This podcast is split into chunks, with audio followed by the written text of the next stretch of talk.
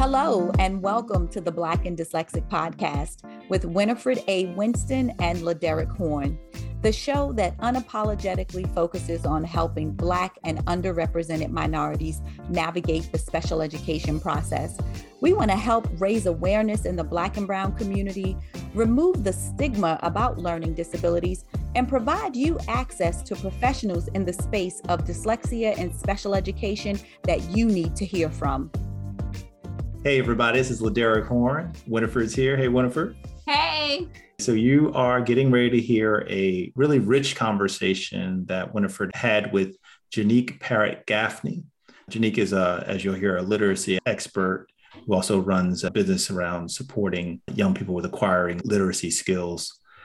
In listening to this interview, I just want to say that I think you were in, again, for a, a really rich conversation there are a bunch of different distinctions around interventions, around the value of getting literacy support for our young people, which are made within this conversation. Yeah, I think everyone's going to walk away from it really, really empowered. And both for this episode as well as all of our episodes, I hope everyone is taking a look at the show notes, right? Because we put a lot of time into listening to these conversations.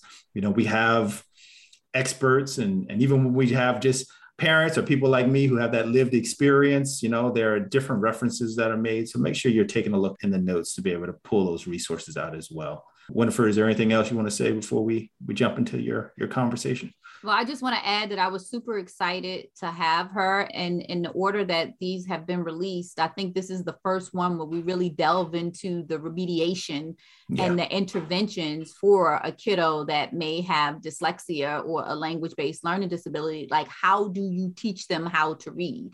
And I think it's very important that parents understand that the schools need someone who is trained right? And and not just more time. You need that right. remediation not just the accommodation. So um, i really want you guys to hear and understand. And again look at those show notes. That's it. All right. Enough said. Here's the interview. Today we have Janique Parrott Gaffney with us. She is a structured literacy and dyslexia specialist. She is the founder of Literacy Without Limits. And I'm not going to pretend like we don't know each other and we haven't met because I actually met her at a mutual friend's opening launch of her tutoring center. So you see how this network is small and how we all keep in touch. So Jeanette, I'm so, so happy to have you. Welcome. Thank you for having me. So tell us, how did you get started in this space? Well, I'm a former special education teacher. I taught middle and high school self contained for approximately 10 years. And during that time, I came across so many students who were in special education who had just not mastered the basics of reading. And unfortunately, even as their teacher with years of experience, I did not feel equipped to really teach them the basics that they needed. So I decided to pursue some additional training at the Atlantic Seaboard Dyslexia Education Center in Rockville. And after that, I taught for a few more years, but my passion was really working with students who had significant reading difficulties. So I left the classroom and started Literacy Without Limits so that I could really work more intentionally with children who had reading difficulties. So, how did you find, like you said, you didn't feel equipped, right? What led you to say, wait a minute, okay, I went to school for this, I'm certified, but I don't know how to help these children? And how did you find the Atlantic Seaboard Training Center, Atlantic Seaboard um, in Rockville? So I believe I found it through an internet search. I was literally scouring the internet, desperately looking for trainings that I could do. And that was the first organization that came up. And they offer a academic language therapy program, which is basically an intensive dyslexia remediation program. So it's an intensive program that requires not only coursework, but then supervision. So I had to undergo at least 700 hours of working one on one with a student. And by the end of the program, I actually had a thousand hours. Wow. Wow. So I'm going to go right into look at all that training you had to take, right? To be able to help and to be a, a dyslexia specialist. And can you explain so parents can understand the difference? And I use this term a lot on the show between a homework tutor and an interventionist.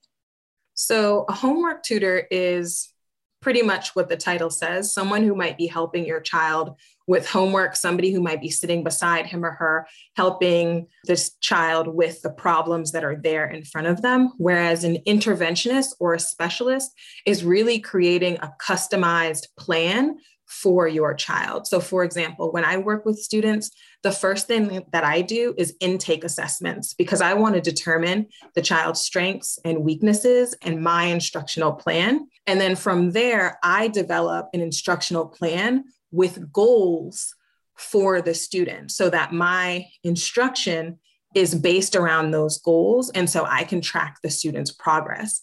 And most likely, a homework tutor is not going to have that level of specificity in terms of what goals the student is working on. They are probably just working on those assignments. See, that is so, so important. If they're not doing an intake assessment, then you probably don't have the right tutor. Um, Absolutely. because if a child is struggling with a, a learning disability or, you know, even dyslexia, you can't just go in and be a tutor. You have to have a starting point to find out where the deficit is and then you know like you said address that right so for example i'm thinking let's say my daughter i always use her as an example even sometimes when i'm not using her i'll just say my daughter but um i just heard the term double deficit double deficit dyslexia with her and although i know what it is it's it's when a child has trouble in t- two areas right of reading uh, there's five components of reading and then there's two areas that she struggles with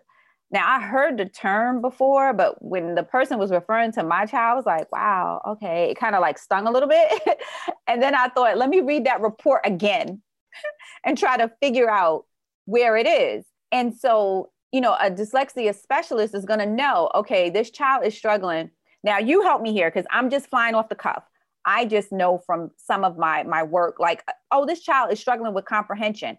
I'm going to use elements of, let's just say, Lindamood-Bell mm-hmm. um, VNV, because we know that, and that's visualizing and verbalizing. Um, I hate to use acronyms, you guys. I, I, I can't stand it. I call it teacher talk, but I know that that particular program helps with reading comprehension, you know, and there may be, let's say, say some foundational skills that a child may not have developed, right? And so with another program, you might have to double back down and say, okay, let's get these foundational skills where they need to be, and then we can move along, right? So I'm saying all this, parents, to say that if there is no intake assessment, if there's no assessing of the child, how will this interventionist, how will this tutor be able to identify and then help close the gap?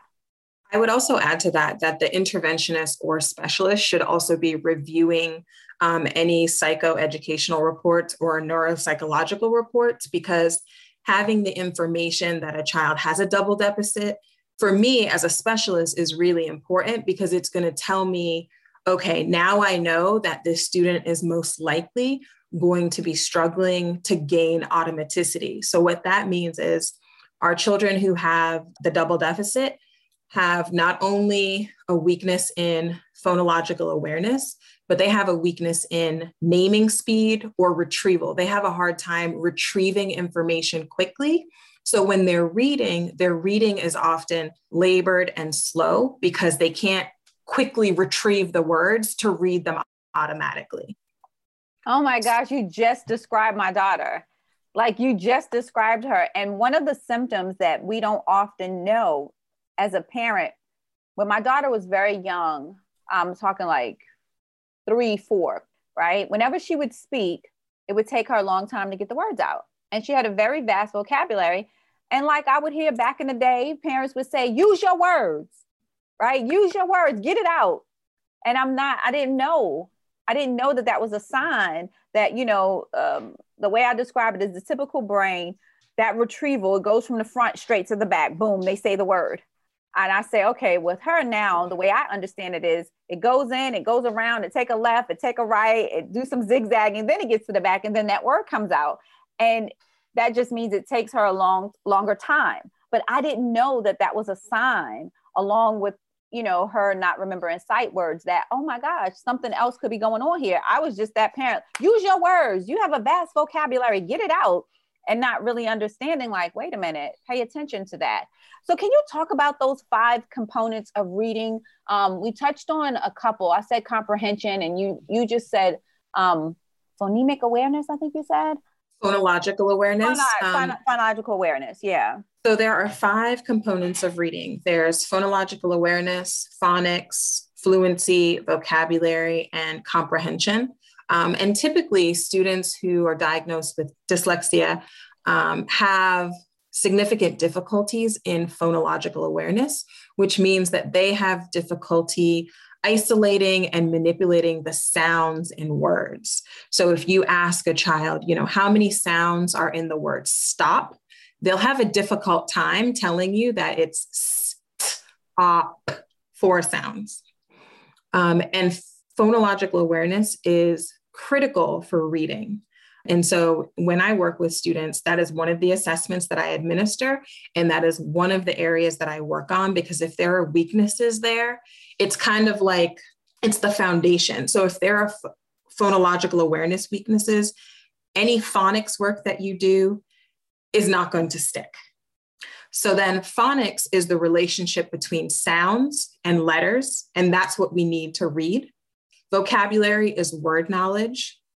Um, and the great thing is that vocabulary, while it can be developed through reading, it can also be developed through exposure, through parents reading to children, through parents using higher level vocabulary. And so I always encourage parents to read to your child, to elevate your vocabulary um, as much as you can when talking to your child. Fluency is um, it incorporates a number of skills, but it's basically a child's ability to read not only accurately, but with expression. And then there's also comprehension, which is the understanding of what you read. Oh my gosh, that that is awesome. So those are the five components of reading. And we hear all the time phonics, phonics, phonics, phonics. But like you said, if the phonological awareness is not there, then the phonics is not going to stick. I think in Absolutely. a lot of a lot of schools they say phonics, phonics, phonics, and that's probably what parents hear all the time. But it's it's more than just phonics, right? The way that I think about it is that if a child is not aware that the words that they speak are made of sounds, if they don't have that basic understanding, they're not going to understand the, the relationship between sounds and letters because they don't understand that words are made of sounds. So that's why I really see it as that kind of foundational knowledge that kids have to understand that words are made of sounds. And then we can connect sounds to letters. I got it, got it, got it. So tell me about okay, so you did the training um, with the Atlantic Seaboard, but I know just because we've had conversations that you were like, you know what, that's not enough. I want to know more. I want to understand more. So tell me about the other trainings that that you've looked into and just what you have learned about different programs in the space. So basically, after doing this very intensive training, I found that being simply trained in a program isn't enough. For me, it was much more important to really dig into some of the foundational research around reading so that I could have a better understanding. And that actually helped me critique and analyze the program in which I was trained, which definitely had its strengths. But based upon doing my own research and really digging into the science of reading, I was able to identify a few areas where I thought were weaknesses. And so I did look at a few other programs because um, I really want to, for the students that I serve, provide them with the best possible instruction that is not only effective, but efficient. For me, it concerns me when I hear specialists talking about a child being in an intervention for five years. So, my goal is really effective and efficient. And so, just delving into the research has really helped me look at not only my own program, but some other programs to determine what are the strengths and what are the things that I want to keep doing in my practice, but what are the areas that I need to tweak to make them more effective for my students?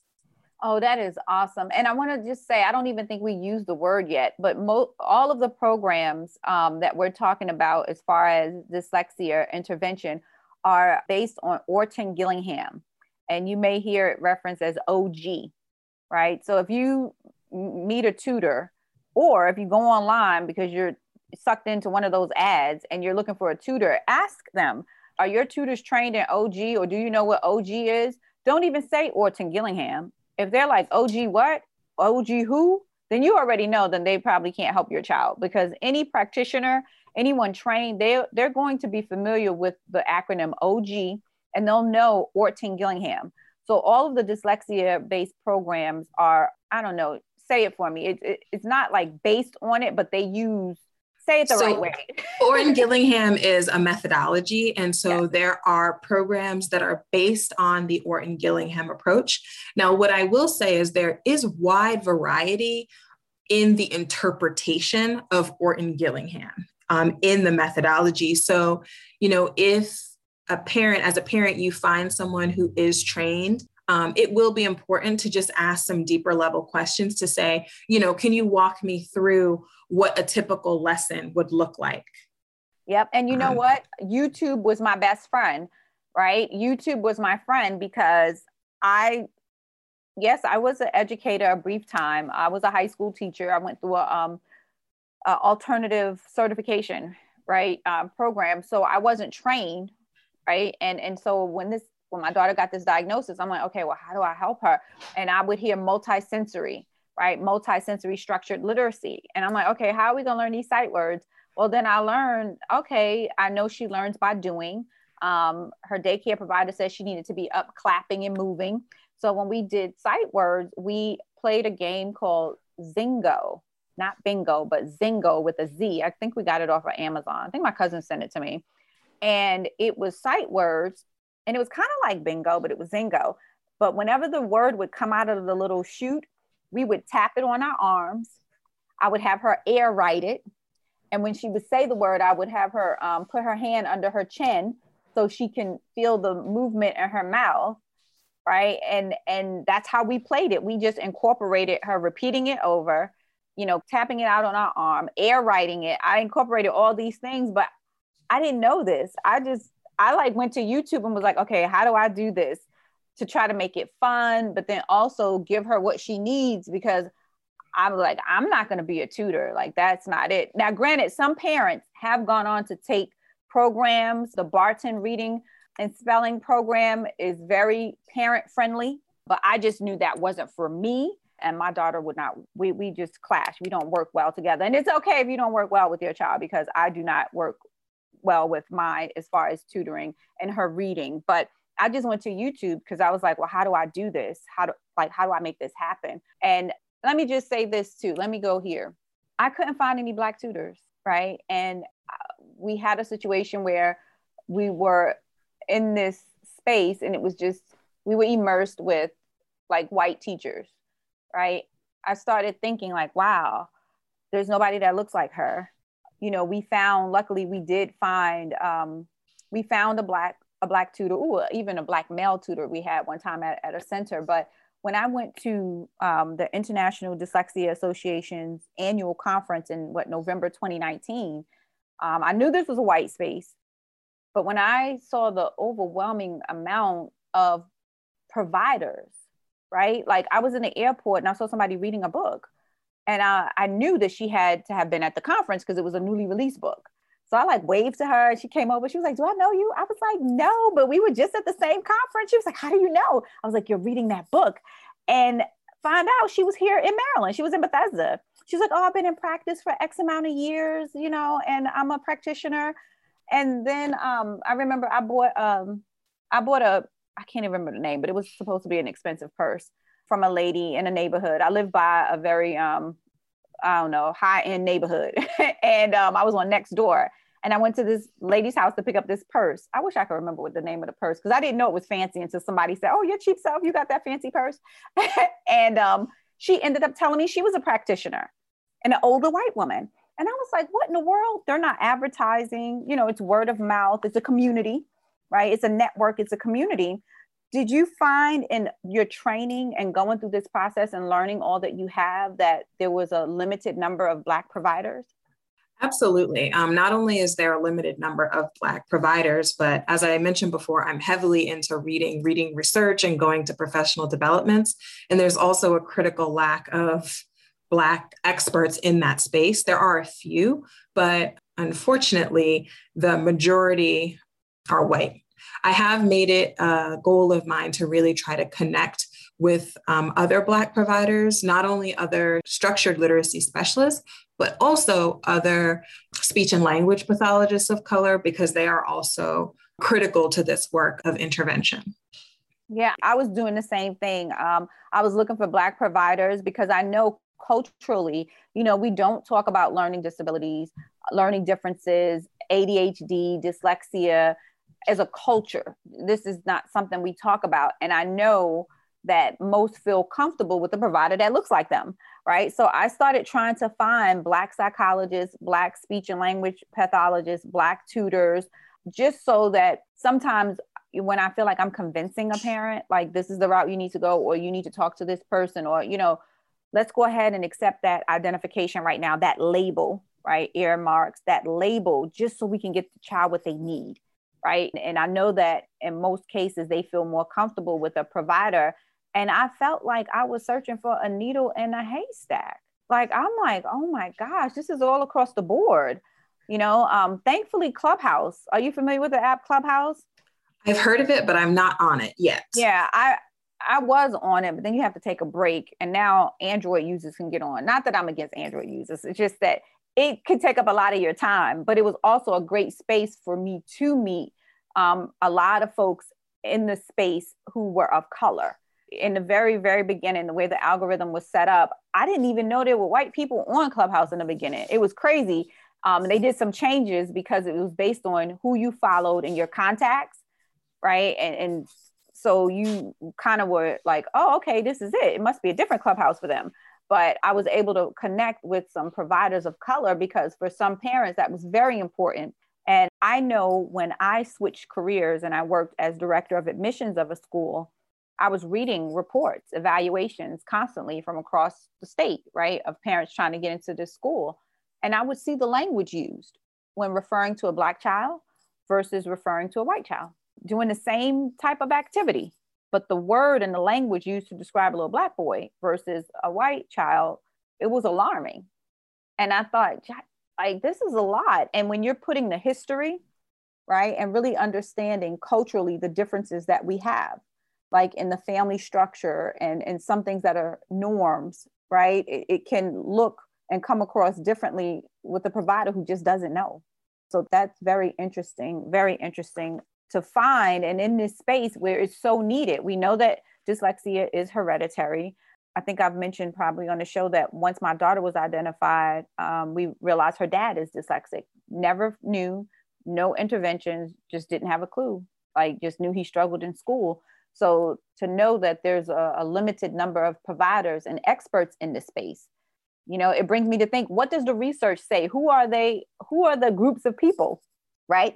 One, being researched, and then two, like you said, interpreting that research. That part right there, uh, interpreting that research and what is it saying about about our children. So tell us how can we find you online? But before that, before that, if you can drop like one nugget to a parent, what would you leave them with as far as finding an appropriate um, interventionist dyslexia therapist? What would you leave them with? To a parent, I would definitely say do extensive research. So there is, for example, a resource list on the International Dyslexia Association website. You can also go to the Center for Effective Reading Instruction. They have a resource list for finding specialists. Um, and just know that a diagnosis of um, dyslexia or reading disorder does not mean that your child will never learn to read. Your child absolutely can, but it's definitely about finding a specialist who has the not only the adequate level of training, but who is also still very much learning and reading because, you know, some of the things that were acceptable as instructional practices 15 years ago are no longer acceptable. So you really want to make sure that you find somebody who um, is not only trained but up to date. Oh my gosh. And as you were speaking, I'm sorry, I need you to go back. I need you to tell me literacy without limits, right? I want tell us what you do because tutors most often sometimes they tutor after school, but do you push into schools? Tell I'm sorry, tell me about literacy without limits. I want to know how you're able to help students and work around the school schedule and what does that look like? So I founded Literacy Without Limits in 2018 and I just actually underwent a shift um, in my business where I'm now seeing students in my home office in Upper Marlboro in Prince George's County because I really felt it was important to be able to serve more students in my immediate area. And then I also see students virtually. Previously, I have had contracts with charter schools, for example, in DC, where I've been able to go into the schools and provide small group interventions. So it really is a combination of one on one instruction. Um, I am launching some small groups that I'll be doing in my office, and then also going into schools to provide instruction as well as workshops for teachers. Okay, okay. And that came up because I know a lot of times parents are thinking, like, how am I going to get the help? Like, how am I going to have time to get them this intervention after school?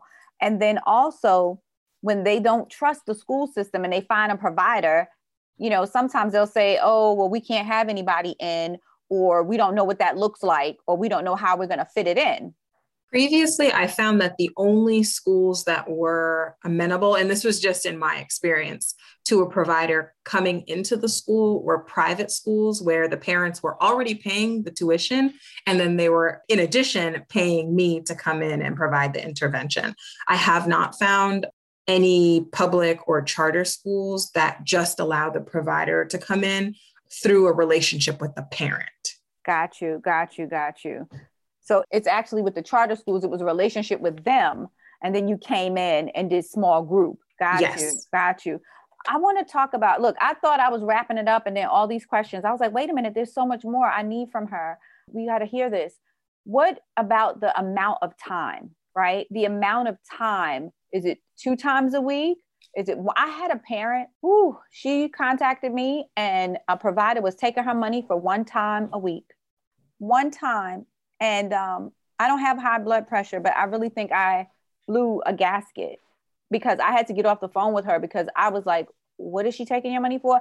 Matter of fact, I, I'm sorry, it was twice a month because it was seventy dollars per session, twice a month. And I said, she said she was trained. I'm like, what?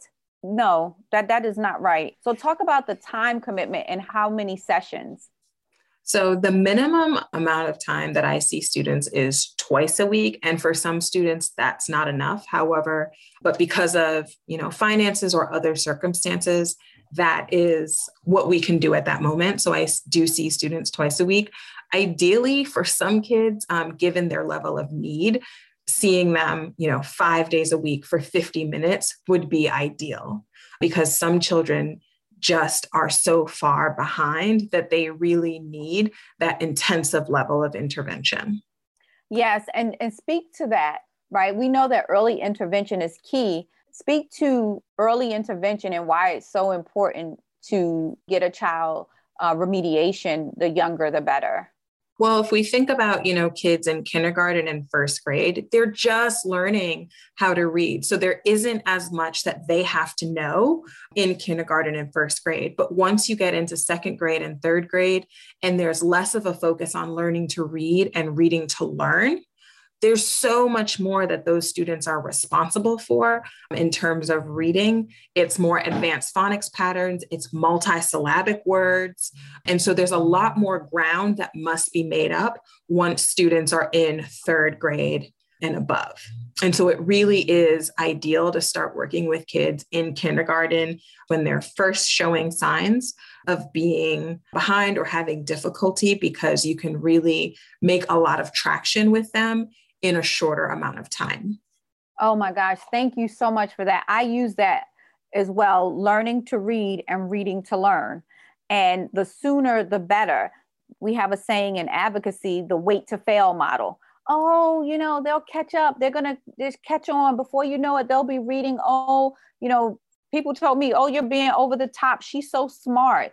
And you know, you wait, you wait, you wait, and then you think that you're doing a good job at third and fourth grade. But by then they're so far behind. And I know from my own experience in school, I remember third grade. I remember I, I switched I'm 46 and I remember third grade, I switched class from one class to another. And I remember when I went to that new class, those words were a lot longer and harder. Like I remember that. And kiddos know when they're behind. I will also say that as children get older, it's harder for schools to determine intervention time. So, for example, when a kid is in middle school, it's much harder to determine how are we going to provide this child with intervention. And unfortunately, there aren't a lot of middle schools that are offering, um, at least that I've seen in my experience, that are offering decoding interventions. They're more focused on comprehension. But a comprehension intervention is not going to be suitable for a child who has decoding problems, who is not able to read the words on the page. Exactly. And that's when the parent is then paying an outside provider, a tutor, to try and help to kind of go along with the IEP because the child is so far behind. Yeah that's just so so important. The sooner the better. And my motto is it can't hurt. Just get them assessed. It can't hurt right you rather know than not know or, or find out too late oh my gosh this has been such great information thank you so so much thank you so much so please tell our parents how they can find you online so you can visit our website at literacywithoutlimitsllc.com all right. So you heard that literacy without limits, LLC.com. She dropped so many gems today. I, I don't even know what a recap sounds like. Okay. So we want to get them assessed early. As the parent, you want to understand the five components of reading. And I don't mean understand it in a sense where you can go teach it and explain it, but just so that you understand and you know what's going on with your child, and then what questions to ask a provider and knowing the difference between a homework tutor and an interventionist, right? OG. If you don't do anything else, I want you to Google OG and look up Orton Gillingham because that's just key to the success of a child with dyslexia. Tune in next week where we'll continue to bring you lived experiences and more unfiltered conversations with experts in the field around all things Black and dyslexic. Make sure you subscribe and follow the Black and Dyslexic podcast, where we educate, empower, and equip Black and underrepresented minorities. The Black and Dyslexic podcast is partially funded by Morgan Cares and the Center for Urban Health Disparities Research and Innovation, awarded by the National Institute of Minority Health and Health Disparities. The Black and Dyslexic podcast is sponsored by Dyslexia Advocation Incorporated, a 501c3 charitable organization located in Baltimore City, Maryland, whose mission is to equip parents of children with dyslexia and other language based learning disabilities with the necessary tools to help their children become successful readers. You can find them on the web at www.soallcanread.org.